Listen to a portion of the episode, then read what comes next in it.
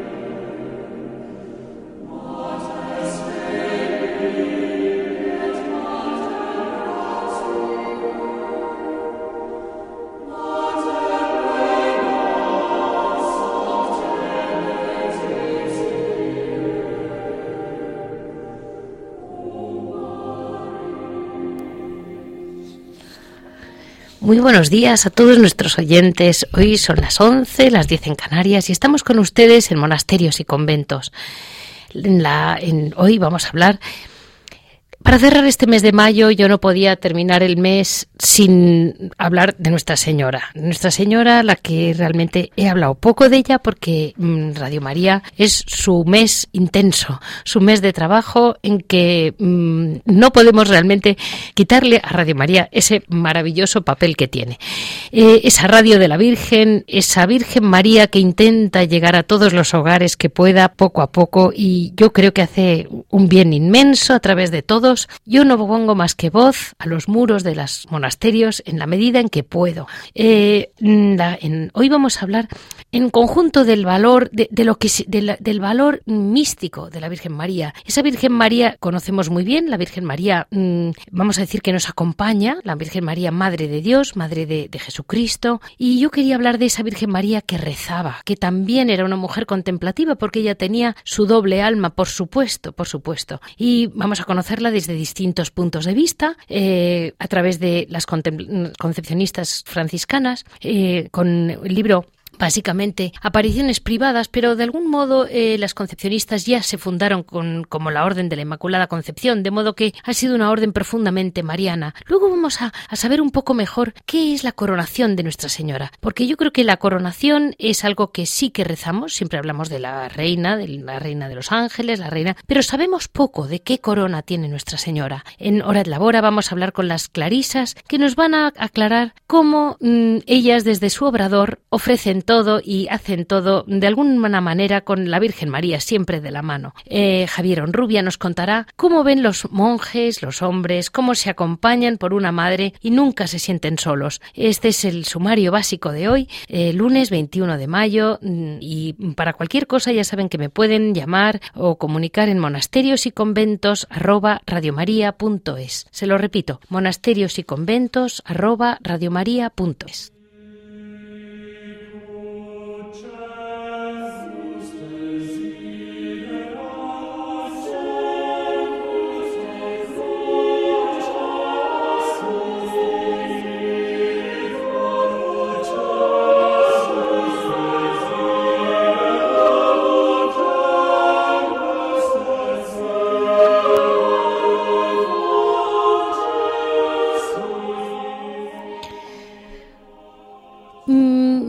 hoy no podía, no, que, no quería hablar de ninguna advocación particular de Nuestra Señora, pero es verdad que hay veces que repetimos frases que he estado yo buscando en el rosario, hay veces que decimos frases y no sabemos muy bien casi ni qué estamos diciendo. Eh, hoy mm, quería profundizar sobre esa, esa letanía que repetimos todos, que es María Rosa Mística, eh, que es una letanía del rosario que todos sabemos y a veces sabemos muy poquito lo que es. Esta devoción a la Rosa Mística viene viene del siglo V. Eh, la rosa simboliza desde el antiguo, mm, desde el antiguo Testamento y de siempre eh, un poco mm, el misterio. En la catacumba de San Calixto, en el siglo III, los cristianos dibujaron rosas como signos del paraíso. San Cipriano de Cartago escribe que es el signo del martirio. En el siglo V ya la rosa era un signo metafórico de la Virgen María, o sea, ya se la utilizaba como una metáfora. Edulio Celli eh, fue el primero que llamar a la Virgen María rosa entre espinas. Cuatro siglos después, un, monje, Teófanes Grapatos, o Graptos, perdón, eh, usa el mismo símil mm, refiriéndose a la pureza de María y a la fragancia de su gracia. Mm, desde el medievo se refiere en el, al texto de Isaías, saldrá un vástago del tronco de Jesé y el retoño de sus raíces brotará, como un referente a María y a Jesús. Y a partir de ahí, mm, digamos que es una, es una advocación, es, una, es una, un, adjetivo que le ponemos a Nuestra Señora que nunca ha perdido mm, sitio entre los cristianos, ha ido a más. Y vemos, por ejemplo, hay un gran himno en que dice, mm, dice bueno, ah, es, realmente en las iglesias de Oriente, donde tienen un una especie de rosario cantado, y hay una advocación que es María, tu rosa mística, de la cual salió Jesús como milagroso perfume. Eh, con esto les quiero decir que la hemos utilizado en toda la Iglesia, en todos los, cristianos, la hemos tenido siempre muy presente, que de algún modo en este mes de mayo yo diría que como no quería hablar de una especial, mm, hablo de, ese olor, esa fragancia que es la rosa mística para todos los católicos, todos los cristianos. Pero mm, es verdad que además Nuestra Señora cada vez está más presente entre nosotros. Se ha manifestado a la humanidad últimamente, bueno, las grandes apariciones como mm, Lourdes y Fátima, sin duda, pero ha habido varias apariciones, varias revelaciones. Digamos que de un modo el Señor, eh, lo que la Señora nos está pidiendo continuamente en todas las apariciones es conversión, oración y penitencia. Y esas tres, mm, esas tres peticiones que hace Nuestra Señora son las que representan las tres rosas con que se representa la rosa mística. Hay una, ah, una aparición particular en Italia en que Nuestra Señora eh, mm, se apareció y entonces en dos lugares diferentes y ella pidió expresamente rezar el rosario, la misa y la adoración. Ella pone hasta fechas. Esto se lo comento sin ningún. Esto es que me lo ha realmente pedido una religiosa que lo decía con la pasión y la ilusión de todo el creyente. Ella ha vivido en el monasterio de Coín, con que luego vamos a hablar, eh, realmente milagros. Milagros pequeñitos, milagros grandes, pero es increíble como si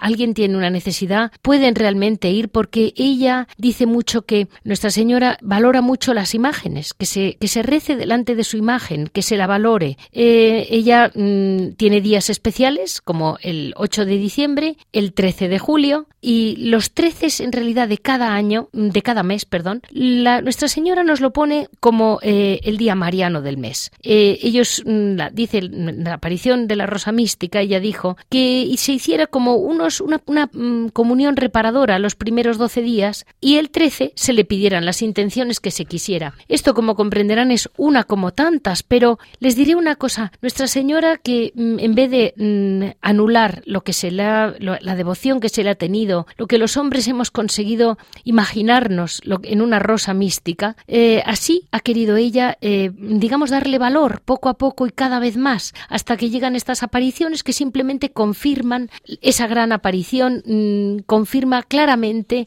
lo que, lo que los hombres hemos conseguido poéticamente querer señalar como, como nuestra rosa mística. Quizás la rosa era la flor más significativa de todas por su color y por su olor, ¿no? Dentro del Mediterráneo tampoco era tan fácil y la que había era solo en mayo. Eh, vamos a, pensar que era una flor mm, no corriente y siempre hemos llamado a Nuestra Señora la rosa. Pues mm, con este mm, media historia, porque no es nada más que una de las facetas de Nuestra Señora, eh, les quería comentar, y cerrar este mes de mayo diciendo no olvidemos que Nuestra Señora se deja llamar con muchos, muchos nombres y de muchas, muchas maneras, pero lo importante es tener fe en ella y mantenerla como llegar al Señor de la mano de María, como tantas veces nos dijo Juan Pablo II.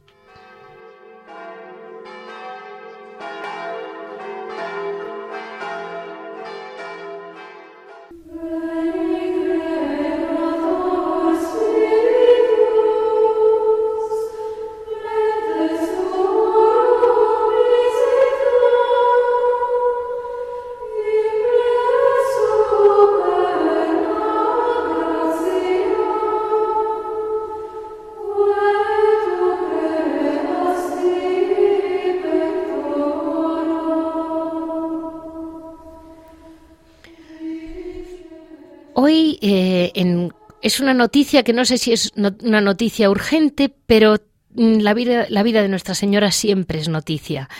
Hoy vamos a hablar con el monasterio de Ágreda, donde saben ustedes que mm, yo tengo especial interés por, por la Madre María Jesús de Ágreda, pero también me importa mucho cómo las concepcionistas franciscanas eh, la, fundación de Santa Beatriz de Silva, cómo fue eh, la Orden de la Inmaculada Concepción y cómo ella tuvo el valor, como, como una mujer de pies a la cabeza que era, cómo se enfrentó al mundo diciendo Nuestra Señora nació Inmaculada.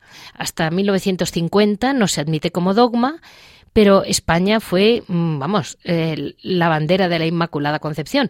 Si tienen alguna duda, pueden ir a cualquier parroquia de cualquier sitio de España y encontrar a Nuestra Señora vestida de azul. Eh, esa es, mm, digamos, la, la, gran bandera que defendió España hasta que ella misma se apareció en Lourdes y dijo que era la Inmaculada Concepción. Pero las concepcionistas franciscanas lo tenían muy claro. Eh, la Orden de la Inmaculada se funda mucho antes y ellas llevan a la Inmaculada Concepción en el corazón en el monasterio de Ágreda, eh, que es sin duda un monasterio, mm, si se puede decir, especialmente mariano, en el sentido de que tienen estas revelaciones de la Madre María Jesús de Ágreda, que les dejó a ellas a ver, son revelaciones privadas, por supuesto. Es una especie de mm, la vida orante de la Virgen María. Eh, ayuda a entender y a conocer mejor a Nuestra Señora. Y además, ahora pues van a organizar unas jornadas para que la gente joven que pueda estar interesada pueda ir al monasterio y conocer mejor la Orden de la Inmaculada y también, por supuesto, los detalles de la vida de la Virgen María. Muy buenos días, Sordianey. Buenos días, Leticia. Mire, vámonos. Eh, las van a hacer ustedes unas jornadas para gente joven este verano, ¿verdad, madre?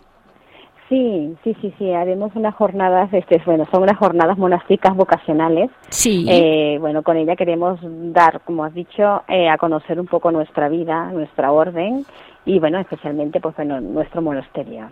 Claro.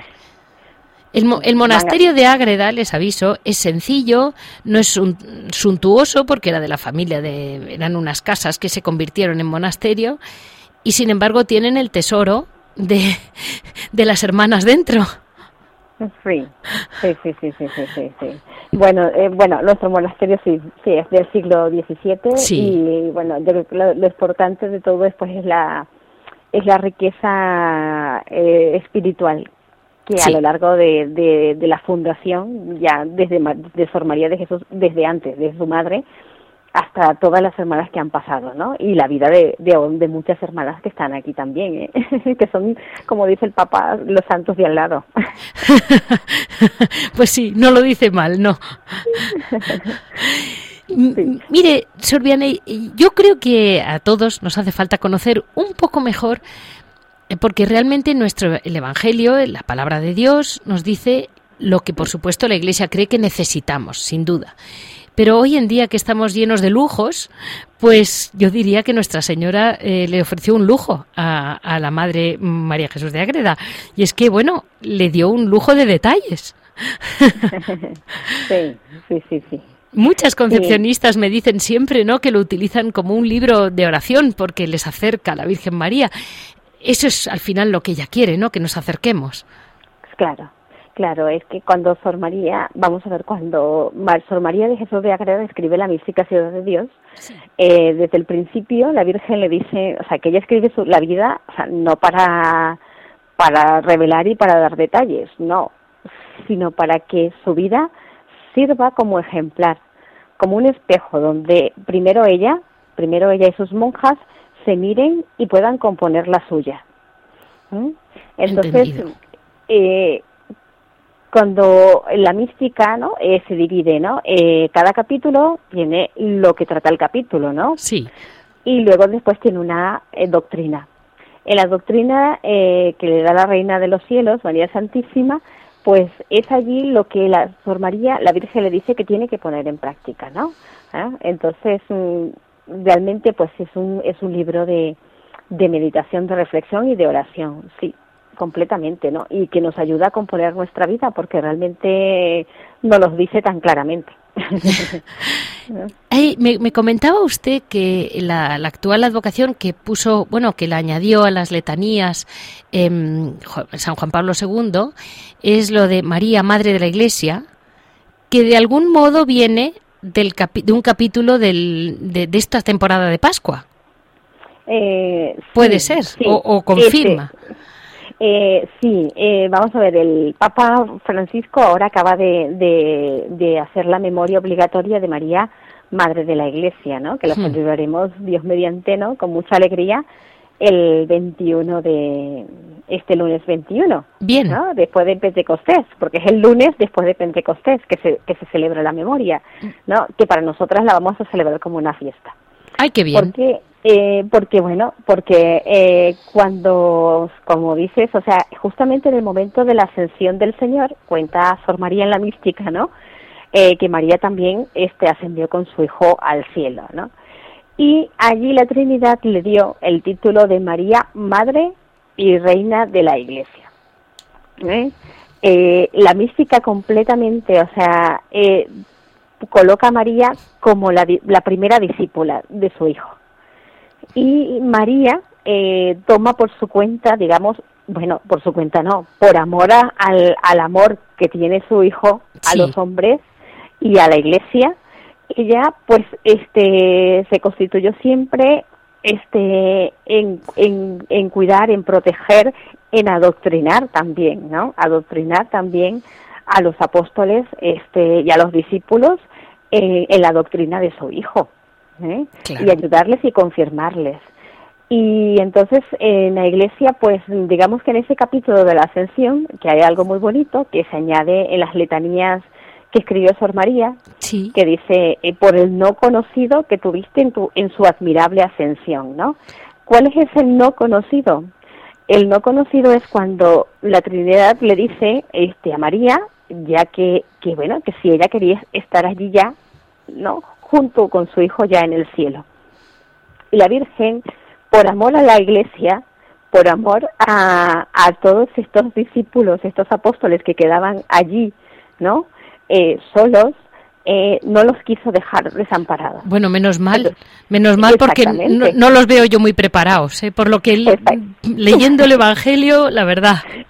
Sí, sí, ¿no? Y entonces la Virgen no quiso partir, entonces prefirió estar con los hombres, ¿no? Un poco como lo de San Pablo, o sea, que decía, este, para mí la, vida es Cristo, ¿no? Y, el morir una ganancia, pero mm, si él si, si, si, son, si soy necesario, pues aquí en la tierra, pues aquí estoy, pues la Virgen también. Entonces la Virgen se quedó, la vemos en la hora, eh, acompañando a los apóstoles en, en la oración cuando vino el Espíritu Santo y, y seguro que la Virgen pues porque los evangelios, Lucas, todos estos que recogen, pues todas estas cosas y estos detalles lo escucharía de la Virgen María, ¿no? Y, y, pues bueno, por eso María pues es la madre, María madre. Y la verdad que fue para nosotras una alegría cuando el papá este, dijo que se celebraba como una memoria obligatoria.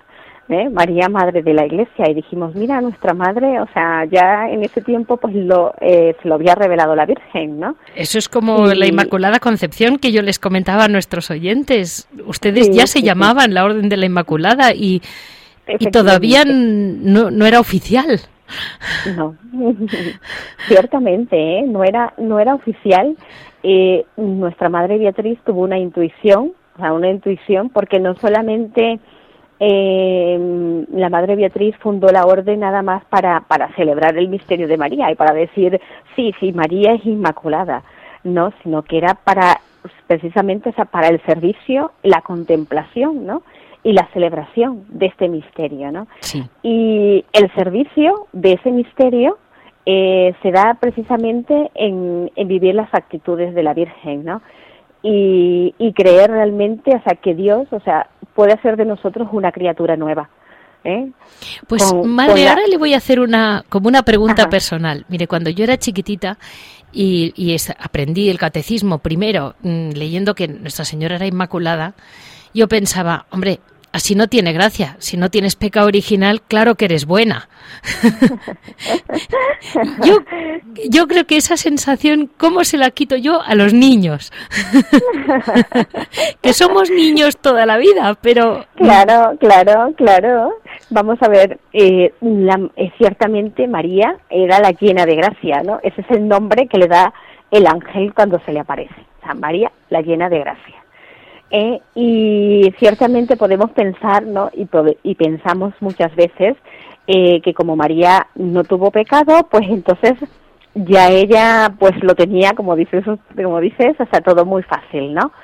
Eh, pero Juan Pablo, San Juan Pablo II, eh, habla también de la Virgen como la peregrina, ¿no? Peregrina en la fe.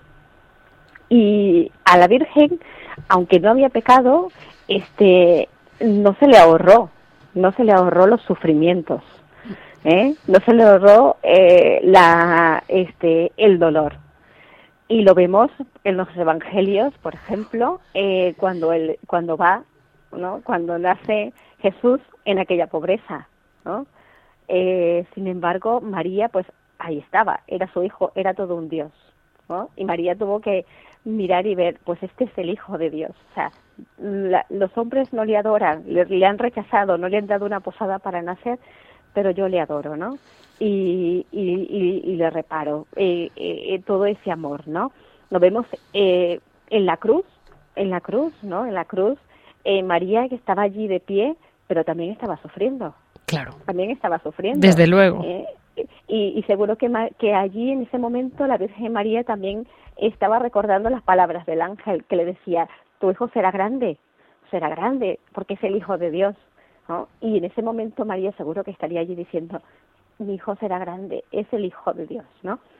Con dolor, con dolor, pero por, por ver el sufrimiento de, de, su hijo, ¿no? O sea, y la ingratitud, sobre todo la ingratitud de, de, de, de, todos, de todos, porque en, en ese momento no estaban solamente los los que les crucificaron físicamente en ese momento, sino que ahí estábamos todos representados, ¿no?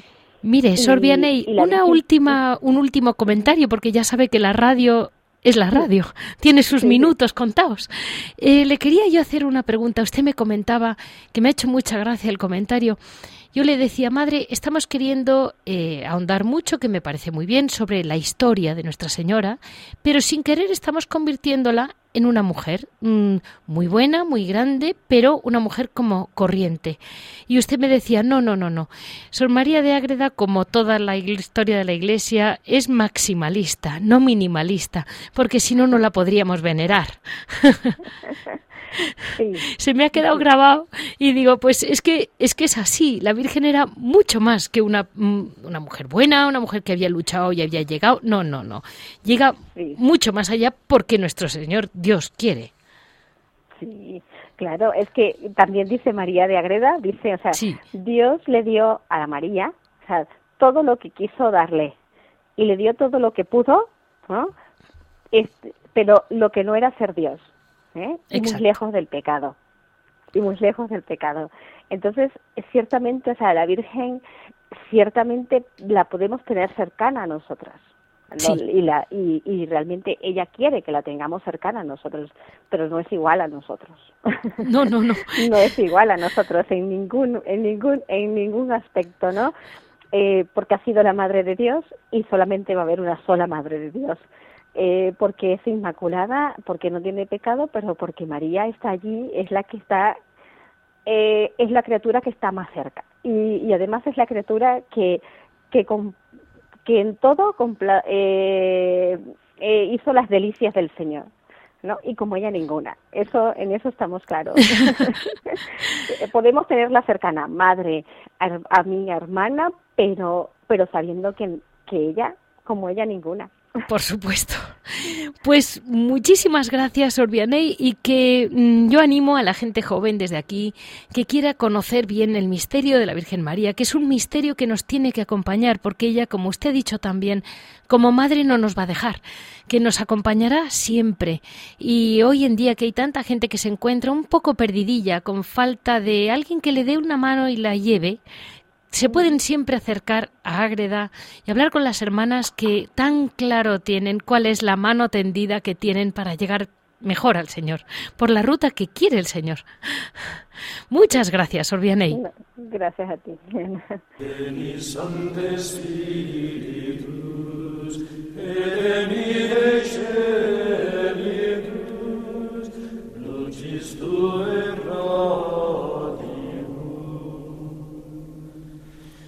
En esta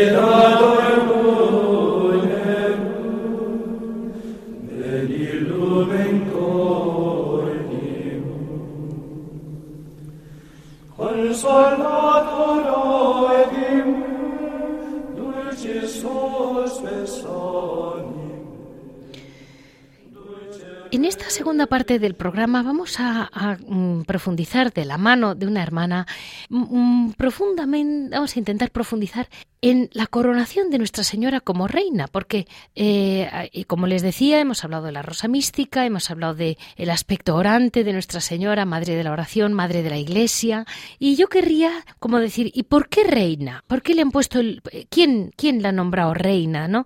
Entonces, eh, las hermanas tienen un estudio muy bonito, las hermanas del Oasis de Jesús Sacerdote, que tienen dos monasterios en España, que son gente joven, y la verdad que se lo estudian, porque, porque realmente hoy en día ser hermana de, contemplativa es ir contracorriente, está claro. El mundo no va por la vía contemplativa. El que entra ahí es porque tiene muy claro que mm, le espera el gran, el gran tesoro que el Señor, si se lo pide el Señor, lo tiene claro que ese es su camino, pero es un camino difícil. Entonces, mm, ellas van de la mano de una reina. Eh, em, tienen un, estudio muy bueno eh, de su fundador eh, que comenta que la Virgen Santísima, después de la Asunción al cielo, fue recibida con toda gloria y fue coronada por la Santísima Trinidad con una triple corona. La del Padre Eterno con la corona de la potestad, es decir, del poder, del Hijo con la corona de la sabiduría y del Espíritu Santo con la corona del amor.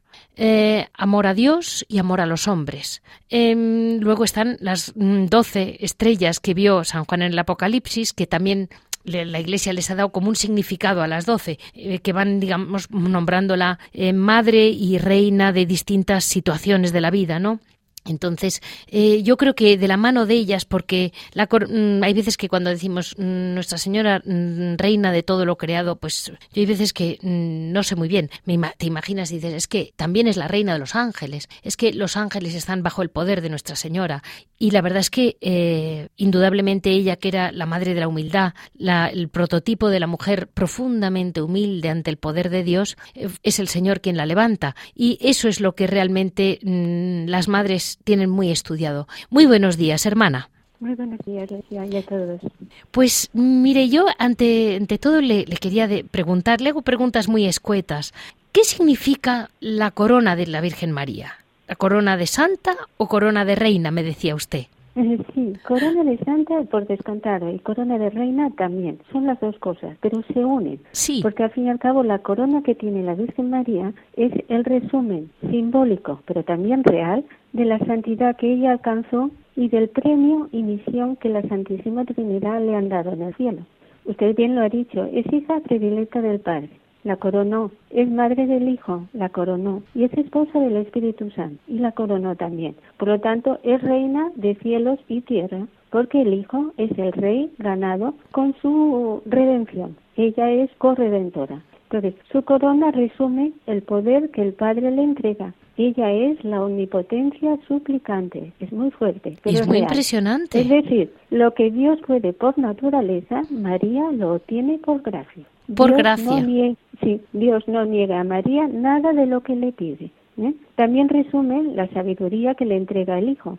La Iglesia la llama trono de sabiduría. Es un título que le da, porque en ella reposó el Verbo divino durante nueve meses y María nos conoce a todos y sabe cómo somos, y qué necesitamos y qué peligros tenemos.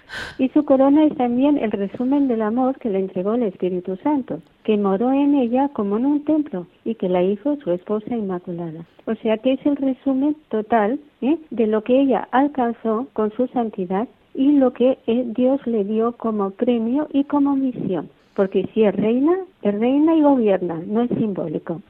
Es reina y gobierna. Y tiene poder para hacerlo porque nunca hará lo que Dios no quiere que haga. y madre, ¿cuál y cómo es el poder de la Virgen María?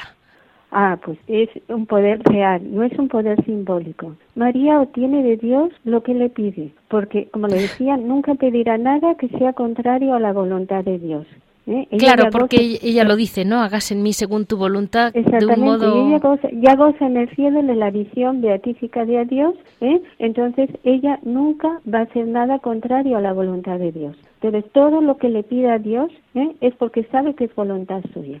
Entonces, por eso es omnipotencia, porque sabe que Dios no se lo va a negar, porque ella nunca negó nada a Dios, ¿eh? Y porque sabe que lo que le pide es voluntad suya. Entonces, yo, tanto quizás a usted y a todos los que están escuchando en estos momentos, si tienen ocasión, les recomiendo que lean y mediten la encíclica de Pío XII, preciosísima, que eh, Acheli Regina en la que proclamó María Reina, en la que el Papa explica muy claramente el porqué de la realeza de María, su naturaleza, el alcance y la conexión con la realeza de Cristo que es Rey de cielos y tierra y Rey universal por su redención y por ser el Hijo de Dios, por su divinidad. O sea, cuando pidamos a María, lo hemos de hacer con la confianza de que ella nos lo otorgará si es la voluntad de Dios y lo más conveniente para nuestra santificación y salvación eterna. Ella es la omnipotencia suplicante. Ella, tengámoslo muy en cuenta y es muy fuerte, la aplasta la cabeza del demonio. Sí, eso, es lo más eh, que nos tiene que dar confianza. Ella puede contra el demonio. Y que no nos sintamos sin protección, ¿verdad? Exactamente. Ella es nuestra madre, nos protegerá siempre.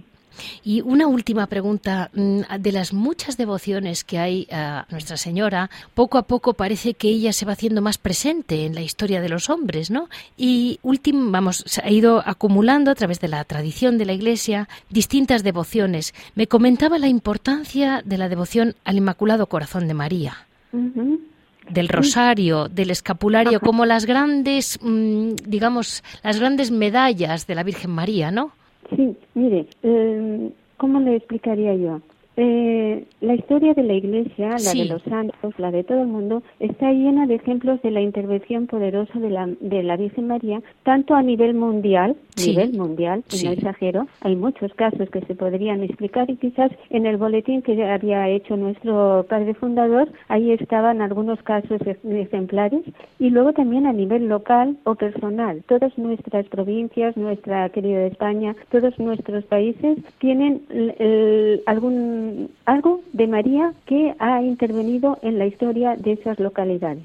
Entonces, además, recordemos siempre, siempre, ¿eh? que hemos de acudir a ella con total confianza filial, filial de hijos y total abandono en ella. Si acudimos, es que es un ejemplo normal, si acudimos a nuestras madres de la tierra con la confianza de que obtendremos lo que le pidamos, pues sabemos seguro que nos harán lo mejor que tengan y ellas y ellas puedan hacer, ¿cómo no vamos a tener confianza en la Virgen María, que es reina de cielos y tierra y madre de todos los hombres? Pues adelante, la confianza plena le arrebata todos los tesoros que tiene en sus manos.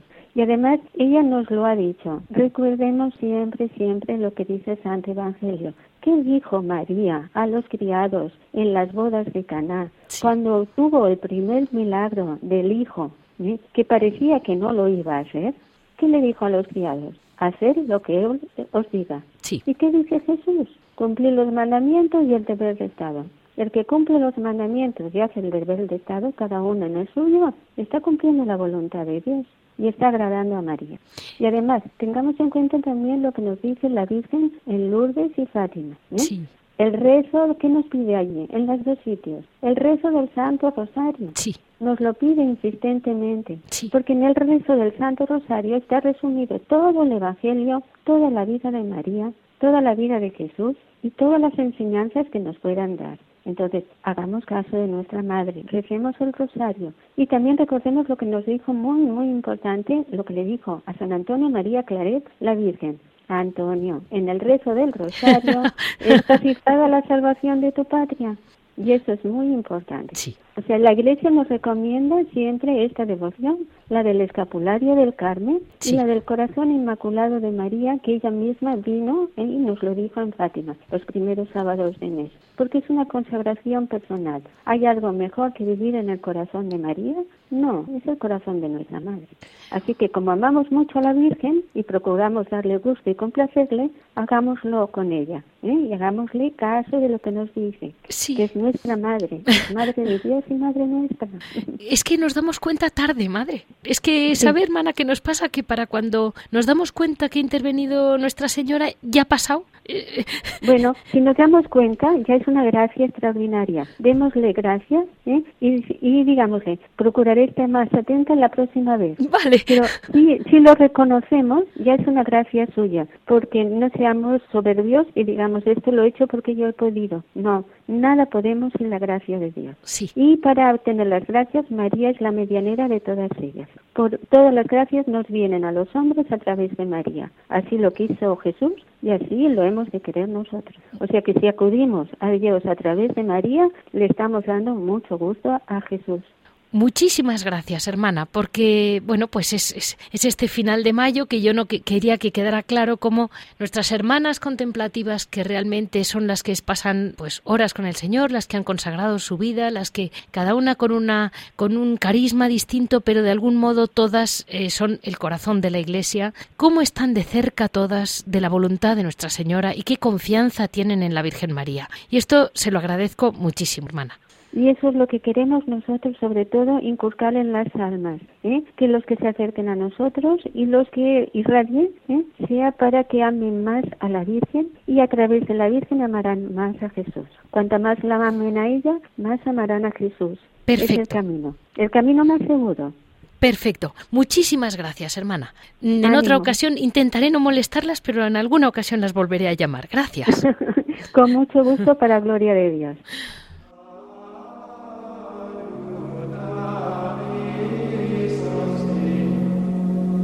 Mexer.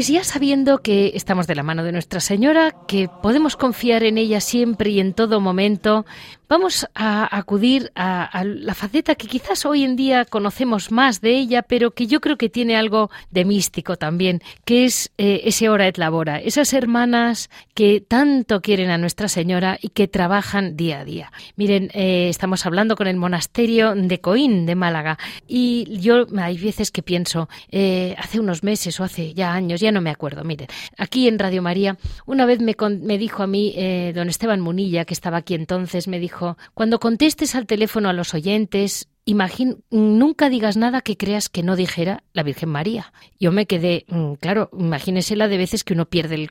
dices una palabra de más, gritas, dices, así hablaría la Virgen María. Y yo, desde entonces, el teléfono, cada vez que hablo con alguien que no conozco, ¿sabe? Me impone un poco. Y yo pienso, si Nuestra Señora estuviera hoy en día en un obrador, ¿nos haría las cosas de cualquier manera? ¿Nos haría los moldes torcidos? ¿Nos haría...? No. Nuestra Señora no utilizaría grasas raras ni cosas extravagantes. Seguro que haría una comida suprema, como hacen las hermanas de Coín. Muy buenos días.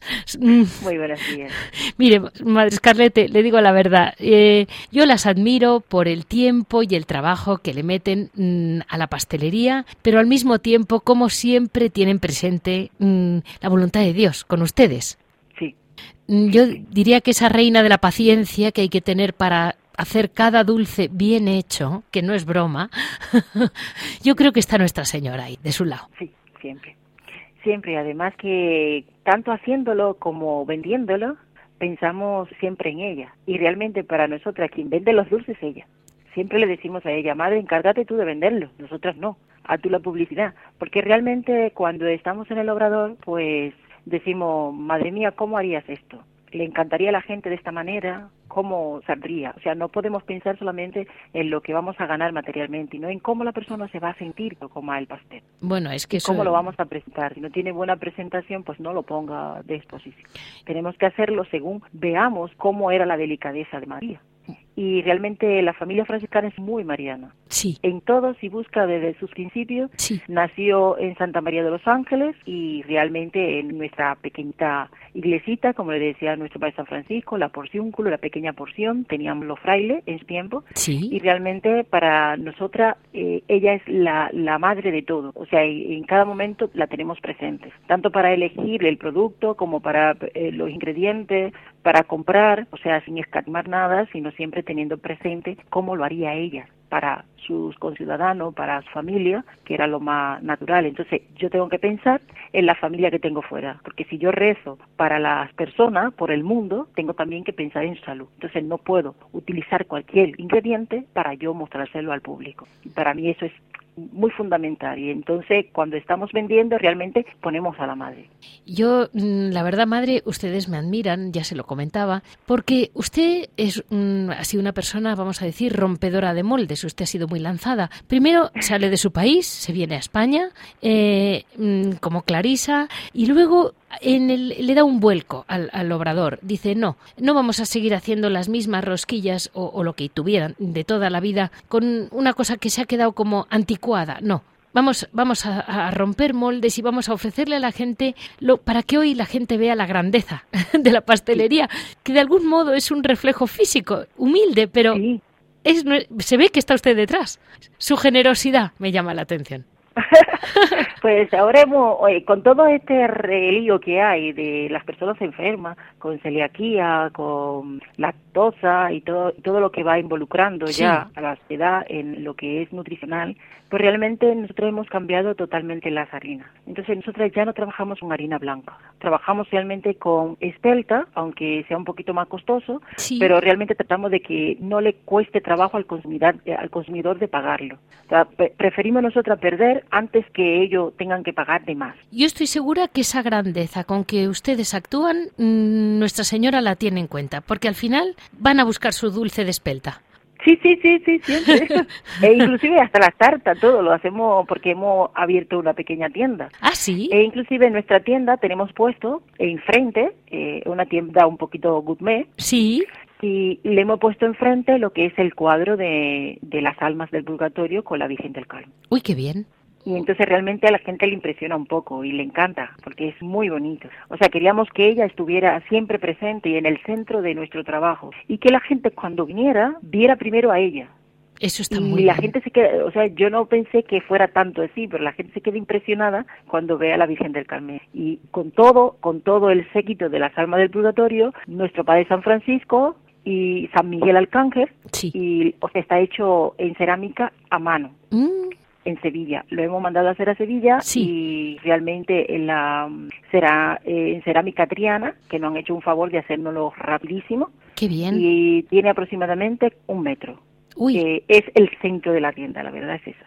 Eso, eso es muy importante porque eso es lo que realmente nos va a ir caracterizando cada vez más. Sí. Ya no se trata de llevar a la Virgen escondida en un corazón, sino que ya tiene que aparecer, como usted está haciendo.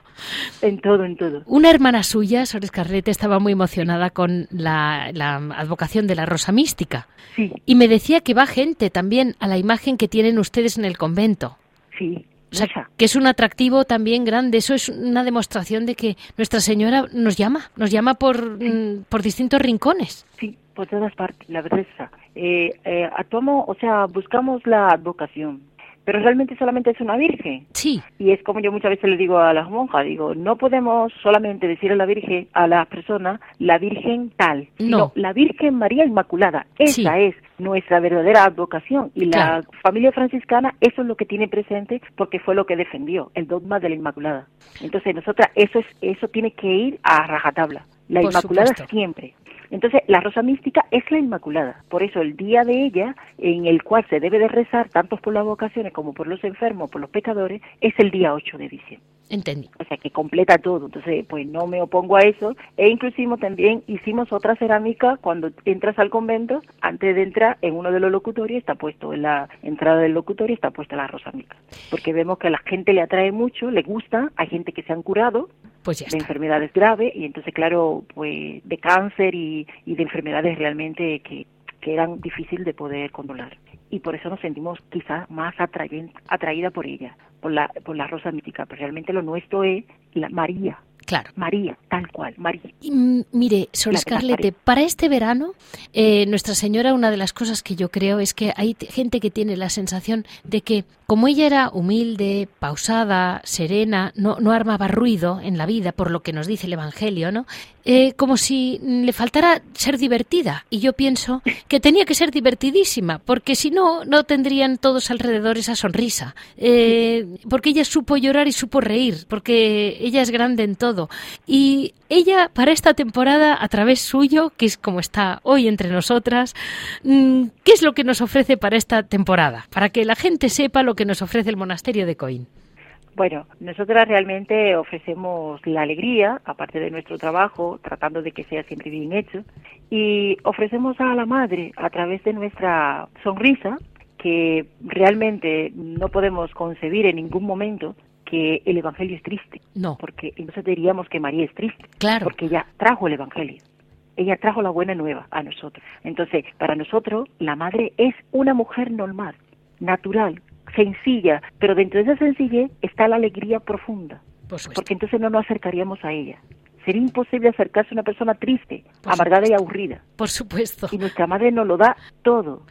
Y, dígame, Sor Escarrete, cuénteme, ¿qué es lo que tienen ahora en venta en la tienda para que la gente que ya se va acercando la temporada de sol y Málaga se irá llenando, la gente se acuerde de ustedes? Vale, tenemos unos bombones fresquitos. Uy, qué bueno. lo tenemos menos, menos cargado de cosas. Tenemos lo que son las tartas, tartas frías, pero eh, son tartas congeladas, no tenemos tarta como en la, en la pastelería. Vale. Entonces tenemos las tartas que casi todas son de para celíaca, para personas con celiaquía. O sea, lo podemos tomar todo, pero hacemos más hincapié en ello y de forma también muy económica porque con el tema de la celiaquía pues se disparan los precios. Claro. Nuestra tarta todas son o para comer como si fueran helado. Tenemos un brazo gitano estupendo y realmente impresionante porque es muy sencillo pero tan tan tan tan suyo y tan dulcecillo que te atraen bastante y sobre todo tiene un equilibrio de, de sabor tanto del chocolate como del azúcar que en ningún momento tienen azúcar nada más que el pastel el bizcocho y realmente ayuda a que el otro pueda comerlo como si fuera un helado. Y se come medio congelado. No se come frío de, de, de, tiempo sino que se saca del congelador espera un momentito y puede comenzar a comer. Entonces está relleno de un o sea primero está bañado con un jarabe de, de maracuyá o fruta de la pasión en mi tierra se llamaría chinola, pero aquí fruta de la pasión. Luego tiene una crema de caramelo, de fruto de la pasión, con un chocolate acaramelizado. Luego tiene una, una ganache de chocolate con nata, pero la nata está cocida. Luego después, que ya lo enrollamos a todo, le volvemos y le untamos un poco de ganache montada de de chocolate dulce o chocolate de caramelo. Y luego le ponemos una capa de, de lo que es un crujiente, chocolate con barquillo o chocolate con caramelo. Realmente es con caramelo. Bueno, yo solo quiero que, lo hacemos nosotros. Que nuestros oyentes oigan cómo realmente Nuestra Señora de la mano suya no escatima. Porque eh, el conjunto que me está contando, mire, creo que me voy a comer el micrófono de Radio María y no sé si es... pues le he invitado para cuando venga, cuando quiera venir por aquí, que siempre tenemos siempre pasteles guardados Tengo... dentro de la casa. O sea que ponemos fuera, pero también tenemos un poquito dentro. Espero de verdad, Madre Escarlete, porque mire, lo hacen con tal delicadeza y tal mezcla de sabores del mundo entero que yo hay veces que miro al cielo y digo, Nuestra Señora, ¿te falta algo? Ay, el litro de mi madre. Muchísimas gracias, Sor Escarlete, por, por, colaborar con nosotros, porque Radio María realmente mm, yo creo que es, que es una de las grandes voces que va encontrando Nuestra Señora entre los medios y es un medio que no aplasta, que no oprime la imaginación de la gente ni la cabeza, se la escucha o no se la escucha, pero ahí está de un modo suave, entrando en tu... Mm, cuando tú quieras oírla, que es lo que más me fascina de la radio y, y poderles dar voz a ustedes. Muchísimas gracias, Sor Escarlete. Que Dios le bendiga. Buen día. Buen día.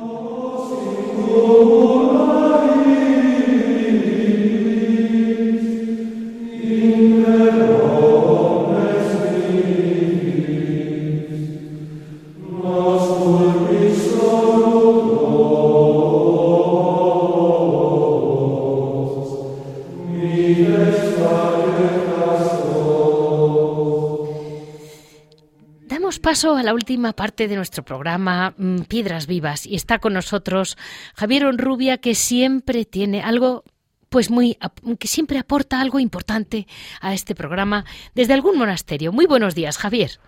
Buenos días, Leticia, ¿qué tal? Pues mira, aquí repasando y repasando Nuestra Señora, la Virgen María, que como vengo de un obrador maravilloso, digo que es como un hojaldre con capas, que nunca llegamos, pero ahí estamos. Sí, la verdad, la verdad es que sí, un hojaldre y un merengue y todo, es todo. La Santísima Virgen es todo, la verdad es que sí, que hay que reconocerlo y muchas veces lo pasamos por alto, ¿no? Y yo creo que solamente de, de pensar en ella como madre, con eso está todo dicho ya, ¿no? Con eso está todo dicho. Y en los monasterios, pues ya te puedes imaginar que el sentimiento que hay hacia María, bueno, primero, porque es modelo a imitar, ¿no? María, eh, María en el, en el hogar, en el hogar, en la casa, con José y con y con Jesús, ¿no? Entonces, pues esa vida callada, silenciosa, ¿no? A mí me gusta imaginar que saldría a hacer la compra, que tendría sus amigas, que hablaría, que hablaría con ellas, que le diría, José, ¿cómo ha ido hoy el día? ¿Has hecho, has trabajado mucho? ¿No? esas cosas de, de la vida familiar, de la intimidad familiar, ¿no? Y entonces piensas en eso y, yo creo que, el, que la Virgen, pues claro, es que pocas cosas se pueden decir de la Virgen. Yo creo que más que decirlas es vivirlas, ¿no? Vivirlas. Mira, Javier, una pregunta. Tú que conoces monasterios de monjes, hombres, muchas veces siempre se ha dicho tradicionalmente, ¿no? Que para un hombre es muy importante su madre, en general. Así es una, un cliché, pero bueno, ahí está. Y los monjes yo a veces siempre les veo como ese, ese ambiente como pacífico que tienen. Eh, conozco mucho monje y monjes que están muy solitarios y en situaciones aparentemente duras como el clima, la frialdad, y dices, y siempre se les nota como mm, que tienen una madre. Sí, bueno, María en los monasterios, pues mira, por ejemplo, los monasterios cistercienses, los monasterios trapenses, antes el monje, no sé ahora, pero hasta hace bien poco, siempre cuando profesaban, se ponían delante del nombre María. ¿no? Y entonces por, por homenaje, homenaje a la, homenaje a la, a la Virgen, ¿no? Entonces pues eso ya te da, te, te, dice el fervor y cómo se, cómo se siente a la Virgen en, en los monasterios, ¿no? Eh, cualquiera que haya estado en un monasterio trapense y no se olvida de la salve, de, en completas, ¿no? La salve, con qué unción cantan la, la salve, ¿no? Entonces, pues sí, la verdad es que para el monje es una gran ayuda, primero porque es un, es un modelo a imitar y segundo porque eh, es la madre que acude en tu auxilio, ¿no? O sea, a mí también me gusta mucho representarme, ¿no? Pues el decir, bueno, cuando, nos, cuando nos acordamos cuando éramos niños y nos caíamos y buscábamos con la mirada enseguida a nuestra madre a ver si nos iba a regañar y luego porque sabíamos que nos iba a levantar y nos iba a decir, venga, no ha pasado nada, no te preocupes, pero haz caso mamá y no lo vuelvas a hacer eso, ¿no? Entonces a mí me gusta imaginarme así a la Virgen, ¿no? Entonces, claro, esa relación de madre, ¿no? Pues es una relación que dice, bueno, es una relación única, ¿no? Y en los monasterios, en los monasterios se vive, se vive mucho, ¿no? O sea, yo soy, yo, yo he participado en esas liturgias, ¿no? En la festividad, por ejemplo, de la Asunción, ¿no? Sí. Como se vive no solamente en los monasterios, sino en, casi todos los pueblos de España, ¿no? Pero sobre todo en los monasterios, ¿no? Y ahí hay monasterios en que, sobre todo los trapenses, en que, en que la Virgen es una figura más que central, ¿no? Porque por la devoción que tenía San Bernardo, ¿no? El, no el fundador, pero el cuasi fundador, ¿no? Por esa devoción, esa devoción que tenía a la Virgen, ¿no? Entonces yo creo que tenemos a San Bruno que mete el oficio parvo, que es un oficio eh. pequeñito a la Virgen María todas las tardes. Sí, además que es una delicia rezarlo, ¿no? Porque se hizo una edición tipo librito de bolsillo, tipo agenda, ¿no? y está muy bien. Pues, Sí, además es, es en, y yo la edición que tengo es en latín y en castellano, ¿no? Y, y, es muy es muy bonito rezarlo, un libro muy cómodo de llevar encima, ¿no? Y es un es un es una es un breviario chiquitito, ¿no? La verdad es que es una delicia, es una ese ese es una delicia, es una delicia el oficio parvo. Ahora se está retomando otra vez de, de, de volver a de volver a rezarlo, ¿no? Y, y hay hay monasterios en que lo rezan, o sea, lo rezan a nivel individual, ¿no? Pero lo, lo rezan, sí, pero hay muchas devociones a la a la Virgen que son que son, son verdaderamente conmovedoras, ¿no? Y leer textos de los primeros siglos sobre la, sobre la Virgen, en el que todavía eh, la Virgen eh, se ve, o sea, no, mm, para a ver si me sé explicar bien, no como algo muy lejano, muy lejano, sino como una madre muy cercana, ¿no? Entonces, con el paso de los siglos, yo creo que se ha ido un poco eh, la devoción a la Virgen se ha ido como alejando de, la, de, lo, de lo cercano, de lo, de lo más de lo más sentido, ¿no? Entonces se le ha dado un, desgraciadamente una, un ambiente más folclórico. Bueno, yo creo que ella tiene, tiene un alma, un alma contemplativa, un alma activa. la, sí, es, la perfecta simbiosis, la conjunción entre Marta y María. Total. la vida activa y la vida contemplativa, que no son dos formas de vida contrapuestas. No. son las dos caras de la misma moneda, porque muchas veces decimos, bueno, es que los monjes o las monjas que están en un monasterio dedicados a la vida contemplativa, pues se dedican a eso, no, no, pero es que también trabajan mucho. Sí, sí. ¿no? O sea, no hay nada más que oír los programas cuando tú entrevistas a, los, a las monjas que están trabajando en el obrador y eso, la cantidad de horas que trabajan, o sea, que es que se dan las dos cosas a la vez, o sea, no hay una cosa sin la otra, ¿no? Porque la contemplación como forma de evasión de olvidarte de todo, pues es un pecado, o sea, no, eso no es la verdadera contemplación. Y el trabajar por trabajar y olvidarte de la contemplación, pues hombre, es un activismo que cae en el vacío, ¿no? O sea, que dices, bueno, pues sí será muy productivo, pero el, el fin principal de las órdenes contemplativas no es trabajar solamente, ya eh, bueno. San Benito con el hora, eh, hora y labora, pues lo dejó dicho, no dijo hora solamente, ni labora, sino hora et labora, ¿no? Pues así cerramos. Así cerramos hoy el programa para que no se nos vaya ni un detalle. En este 21 de mayo cerramos el mes de María en nuestro programa. Leticia, un segundo, permíteme eh, me gustaría, al hablar de, este programa de la Virgen, recordar a la Virgen de la Peña. La Virgen de la Peña es la patrona de Sepúlveda, en Segovia, el pueblo de mi padre, y ahí Radio María tiene muchos oyentes, ¿no? Y siempre me llama y dice, oye, que te hemos oído, que te hemos oído, ¿no? Entonces, pues déjame que particularice la devoción a la Virgen en la, en la Virgen de la Peña de Sepúlveda de Segovia. Muy bien. Pues homenaje a un recuerdo especial tenemos allí. Muy bien. Hoy a la Virgen de la Peña, de parte de Javier. Muchas gracias, Leticia. Muchas gracias a todos. Buenos días y un saludo a todos. Hasta luego. Hasta luego. Ya saben que para cualquier comentario me pueden comunicar en monasterios y conventos radiomaria.es. Eh, muchísimas gracias a todos ustedes por estar aquí con nosotros eh, en este mm, precioso mes de mayo que toda la Iglesia celebramos. Eh, unos los vemos y otros no los vemos, pero ahí estamos todos con María presente. Muchas gracias y hasta el próximo lunes.